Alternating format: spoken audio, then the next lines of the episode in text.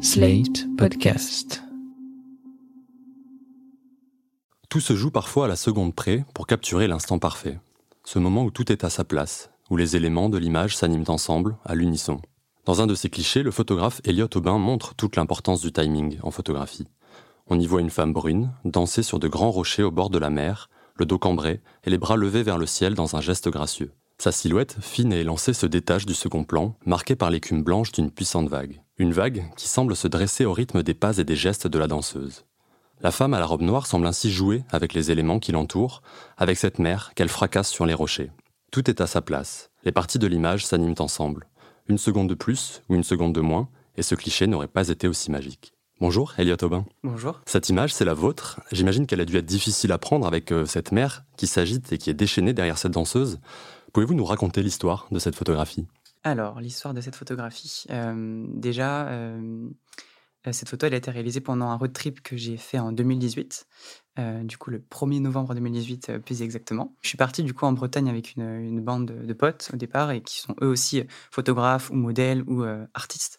Et en fait, on est parti du coup tous ensemble euh, à la recherche de, jolis lieux en fait, et parce qu'on voulait faire un road trip aussi euh, simple, partir en France et aller voir aussi euh, ce qu'on a en France et pas forcément à l'étranger. Voilà, on voulait vraiment rester sur le territoire français. Et on, s'est dit pourquoi pas la Bretagne parce qu'il y a plein de jolis coins et, qu'on était aussi dans, un, dans une période où il n'y avait pas forcément beaucoup de monde aussi. On s'est dit, bah, ça pourrait être sympa, on pourrait vraiment être aussi un peu plus seul et pas dans une.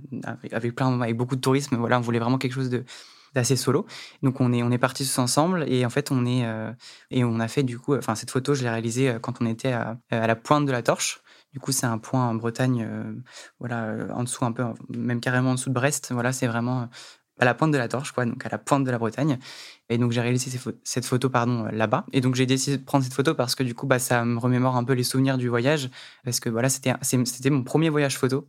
Première fois que je partais en voyage pour faire de la photo. C'est un peu significatif aussi et elle me rappelle du coup tous ces souvenirs en fait. Ça me rappelle pas que enfin que ce moment-là, ça me rappelle vraiment la globalité du voyage et c'est pour ça que j'ai décidé de la choisir. Puis il y a aussi euh, le fait que ça soit une image que j'ai c'est la première image que j'ai imaginée avant de faire.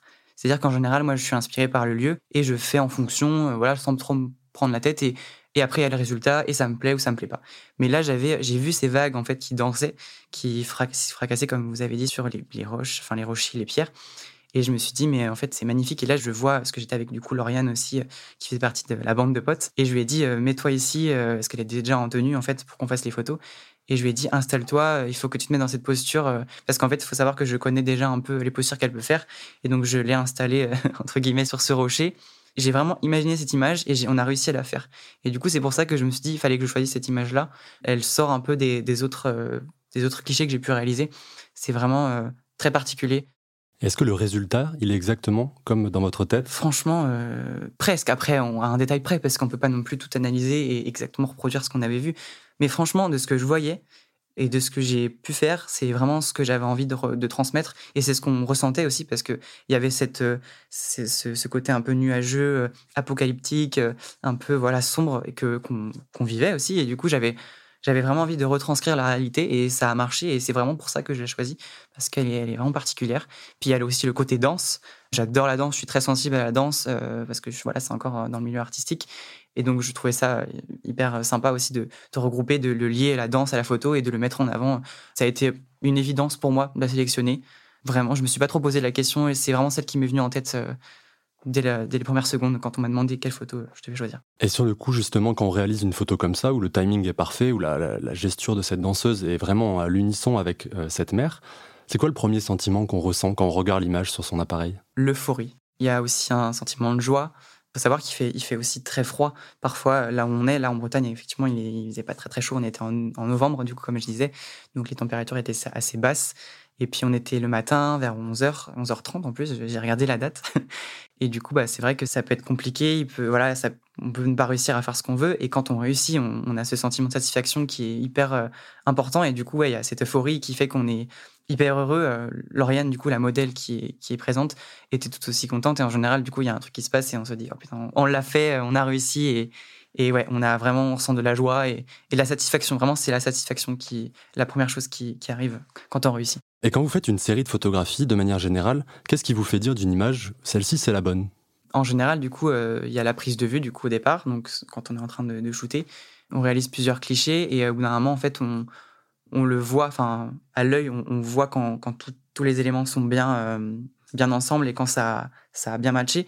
Et en général aussi, comme là, on est, on est sur de la danse, J'attends aussi de montrer le rendu à la danseuse directement pour qu'elle me valide sa pose parce que sa posture, parce que la posture de, danse doit être, euh, doit être précise et à sa place. C'est aussi euh, ce travail-là de savoir si la posture est, vraiment réussie ou pas. Moi derrière, après tout ce qui est décor, c'est plus à moi d'en juger. Mais en général, il y a ce combo entre la posture de la danseuse et le décor en arrière-plan. Si les deux sont vraiment réunis, en général, on, on sait si c'est vraiment la bonne photo ou pas. Comment on arrive à prendre cette bonne pose? Parce que vous l'avez dit, c'est pas la première fois que vous prenez une photo de danse. Vous en avez réalisé de nombreuses avant. Comment on fait pour transmettre toute l'émotion que peut dégager une telle scène? Et comment vous faites pour prendre la bonne pose? Alors déjà, par rapport à l'émotion, je pense qu'au départ, il y a de la sincérité aussi. Il faut avoir de la sincérité, il faut faire les choses, euh, il faut que ça soit vrai. C'est vrai que Lauriane, elle se donne à fond euh, dans sa danse, dans, en général même dans, sa vie de danseuse. Et donc, du coup, il faut qu'elle soit vraiment concentrée. Et moi, derrière, je dois aussi être très concentré pour qu'on puisse tous les deux euh, vraiment se, se, réunir, être sur la même longueur et arriver à capter l'émotion qu'on a envie de transmettre. Parce qu'il y a, y a une émotion qu'on a envie de transmettre, bien sûr, mais la réaliser, c'est pas forcément évident et parfois on peut ne pas réussir. Mais je pense que c'est aussi une histoire de concentration du coup. Et dans cette image-là en particulier, est-ce que vous avez par exemple mitraillé de photographie la danseuse ou vous avez attendu le moment opportun pour faire cette photographie? Alors moi j'attends toujours le, le, moment opportun. J'aime pas trop la, rafale. Le mode rafale, c'est un peu, euh, un peu trop flou, sans, mauvais jeu de mots. Je trouve qu'en fait, ça manque du coup de précision, parce que même si on a maintenant des appareils qui mitraillent, euh, qui font des, bah, des, photos euh, très rapidement, par exemple sur un, dixième de seconde qui mitraille d'un coup 10 photos, c'est vrai que du coup, c'est intéressant, mais moi, c'est pas ce que je recherche. J'ai envie de vraiment d'avoir la photo que j'ai décidé d'avoir au moment où je l'ai voulu. En fait, j'essaie de devancer un peu aussi la photo, on, on le voit, on le perçoit, du coup, quand on veut prendre en photo, on, appuie sur euh, le bouton, mais on appuie euh, quelques secondes après. il faut devancer, faut mm-hmm. devancer le, mouvement. Et c'est ce que j'essaie de faire aussi euh, sur ça. Donc là, je voyais que la vague arrivait. Donc quand elle se, quand elle se, vraiment quand elle tape contre les rochers et que Lauriane arrive à son au maximum de sa pose, j'appuie peut-être une seconde avant pour l'avoir au bon moment. Donc c'est aussi un, au niveau du, du timing, c'est ça, c'est qu'il faut devancer un peu le mouvement. Il faut ressentir à la fois les éléments autour et euh, l'élément que vous allez photographier en premier plan. Euh. C'est exactement ça. C'est vraiment aussi, bah, on parle encore de, la, de, concentration, mais c'est quelque chose que je fais naturellement. Mais vraiment, je pense qu'il faut euh, être vraiment dans, son, dans son image et, ne pas penser à autre chose. Pour revenir peut-être un peu sur votre parcours, vous avez commencé la photographie très jeune, à l'âge de 11 ans, il me semble. Comment vous est venue cette passion pour l'image? Alors moi, il faut savoir que j'ai toujours été très observateur voilà, j'ai toujours euh, aimé euh, voir des films, aller au cinéma, euh, découvrir de nouvelles, nouvelles images. Et surtout que, voilà, parfois je faisais des expos aussi et ça me permettait de, de, ouais, de voir ça. Enfin, en fait, je retrouvais, je pouvais aller voir des, des tableaux, des photographies, des, des, même des villes. Enfin, moi, j'étais vraiment très observateur, comme je disais, et c'est ça qui m'a aidé, en fait, à développer ce côté artistique et à me rendre compte que j'aimais vraiment ce, cet univers-là, en fait. Et j'ai commencé vraiment très jeune à faire plein de petites choses, euh, que ce soit de la vidéo, de la photo, du dessin. J'écrivais des histoires. Donc en fait, je m'en suis vite rendu compte que j'aimais être euh, baigné dans cet univers-là. Euh, voilà, je pense que c'est ça aussi. Justement, vous avez dit avoir volontairement évité les écoles de photographie afin d'apprendre cette discipline par vous-même. Pourquoi avoir fait ce choix? Bah, En fait, moi, je pense que je fonctionne beaucoup. je me suis beaucoup renseigné sur les écoles de, photo, de cinéma, parce que forcément, je voulais bah, me former. Voilà, comme toute personne qui sort euh, du lycée, on a envie aussi de se former dans là où on veut aller. Et du coup, je me suis renseigné, mais euh, bah déjà, voilà, je, je, voyais que c'était pas forcément. Euh, en fait, j'avais pas mal aussi de retours et d'échos d'amis un peu plus âgés qui me, qui me partageaient leur expérience, qui était plus ou moins bonne, hein, pas forcément très négative. Mais je sentais qu'en fait, c'était, j'avais un sentiment particulier pour la photo et j'avais pas forcément envie qu'on me donne de règles. J'avais pas encore envie qu'on me dise quoi faire sur la photo parce que c'était un peu mon univers à part c'était vraiment quelque chose que je ressentais. Euh, euh, ouais, c'est vraiment particulier. J'ai vraiment du mal à expliquer parce que c'était propre à moi et j'avais pas encore envie qu'on me dise euh, fais ce cadrage-là, essaye plutôt de faire ci, de faire ça. J'avais envie de suivre un peu mon instinct et de me dire j'essaye et, et, je fais ce que j'ai envie sans qu'on qu'on vienne me dire exactement comment avoir la bonne technique en photo, comment avoir parce que pour moi la technique c'est ouais chacun a sa technique quoi, chacun l'amène de sa manière. Enfin surtout dans le monde artistique c'est très particulier je trouve. Et donc voilà, je pense que j'ai voulu suivre mon intuition tout simplement. Vraiment, ça va pas au-delà de tout ça. Et je me suis dit, bah. Et en fait, je pense que c'est pour ça aussi que ça a marché, parce que j'ai ressenti que c'était le, le, meilleur choix pour moi. Et comment on se forme en photographie quand on est autodidacte? Alors bah déjà je pense que c'est il faut être bosseur déjà. Moi je suis quelqu'un qui se lance beaucoup de défis aussi. Genre j'ai il faut aller jusqu'au bout des projets. Il faut quand on a envie de se lancer, il faut y aller, il faut pas euh, perdre du temps entre guillemets, il faut euh, aller à la recherche des infos, des bonnes infos et quand je dis que je me lancer des défis par exemple, j'ai Photoshop, je, je, ne connaissais pas du tout au départ, donc pour, euh, pour retoucher mes images. Et en fait, je me suis lancé le défi de d'apprendre tout seul en regardant aussi des vidéos sur internet. Donc euh, c'est ça aussi il y a le côté euh, euh, aller sur YouTube aller sur d'autres réseaux d'autres plateformes pour voir un peu les différentes formations. Donc essayer d'apprendre enfin avec des gens qui nous donnent du coup des des, des clés. Et du coup c'est ça j'ai été j'ai été un peu voir différentes sources. J'ai j'ai pris ce qui m'intéressait pour moi du coup évoluer de mon côté. Et puis j'ai aussi grandi et évolué avec des, des gens voilà mon entourage m'a beaucoup aidé aussi pour tout ce qui est ce côté euh, apprendre, parce que j'ai eu des collègues du coup photographes qui faisaient aussi leur parcours euh, de leur côté, et du coup j'ai pu aussi apprendre de d'eux, de, ce qui, de leur travail en fait, et c'est un échange aussi qu'on a avec euh, les gens avec qui on partage cette passion. Et vous continuez à vous former encore aujourd'hui? Bien sûr, et je me formerai jusqu'à je ne sais pas quel âge, mais en tout cas je, toute ma vie, bien sûr, j'ai encore plein de choses à apprendre et, et j'ai la soif de réussir et j'ai envie d'apprendre encore et encore. Aujourd'hui, en plus des photos de danse, vous faites également des photographies de voyage, mais aussi de nombreux portraits. Vos images, elles sont souvent intimistes, cinématographiques. Comment est-ce que vous définiriez votre style? Le côté cinématographique, ça me parle beaucoup, donc ça fait partie de mon style. Et je pense que c'est très simple, je suis... C'est la simplicité aussi, mes images. C'est quelque chose de simple, mais à la fois, tout est, euh, tout est assez carré dans mes images, tout est à sa place, et c'est ça aussi qui, je pense, définit mon style. Y a aussi... C'est très épuré, il y a de la douceur, comme vous m'avez dit aussi ouais, voilà, c'est très chaleureux et j'aime aussi euh, quand il y a un, jeu de regard ou un petit mouvement ou voilà, il, faut que ça soit un moment de vie et que ça soit agréable à regarder et voilà, à la fois euh, simple, comme je disais. Euh.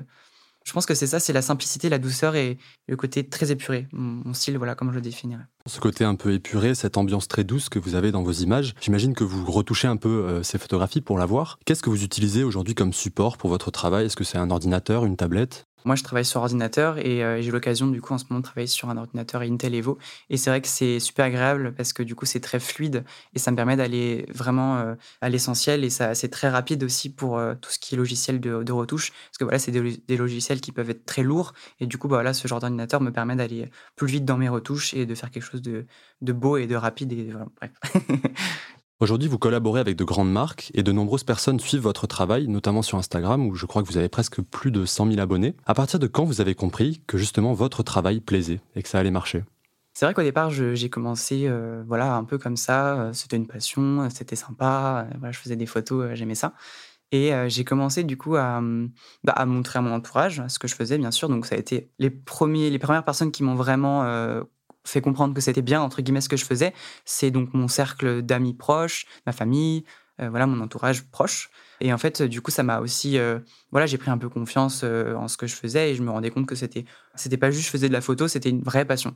Et après, j'ai aussi commencé à publier mes images sur donc les réseaux sociaux. Là, ça a été le tremplin et c'est là où on se rend compte que ça peut plaire parce que du coup, il y a une interaction qui est autre que son cercle d'amis, mais du coup des internautes. Et voilà, Facebook a été un peu l'élément déclencheur, c'est-à-dire que je vais commencer sur Facebook avec une page de photographie, voilà, comme on a tous fait à l'époque en tant que photographe.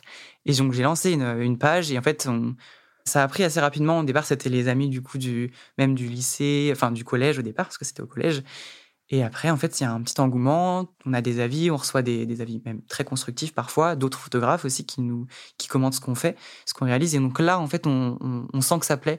Et puis après, ça a été la bascule aussi sur le réseau Instagram qui m'a permis aussi de d'encore d'en montrer encore plus. Et Instagram est monté et du coup, ça ça voilà, ça a généré beaucoup beaucoup de d'aller, enfin, d'aller-retour sur mon, compte Instagram. Et là, j'ai vu que ça plaisait. Et, du coup, c'est vrai qu'on se sent euh, de plus en plus légitime, entre guillemets. Et vous êtes aujourd'hui encore très jeune, vous avez 22 ans. Est-ce que ce succès, il est parfois difficile à gérer? Au départ, non. Dans le sens où euh, j'ai, je, vraiment, je, comme je disais, j'avais qu'une idée en tête, c'était de partager ma passion à ceux qui, enfin voilà, partager sur les réseaux ce que je faisais, euh, avoir des avis. Mais moi, ce qui m'intéressait, c'était vraiment de montrer ce que je faisais parce que j'adorais ça et, que c'était un super hobby. Et puis, en fait, euh, après, euh, après tout ça, on, une communauté se crée. Et, et, là, on commence à avoir pas mal de, de retours et de plus en plus d'abonnés, de, likes, etc. Et donc, on crée un peu euh, une dépendance au réseau.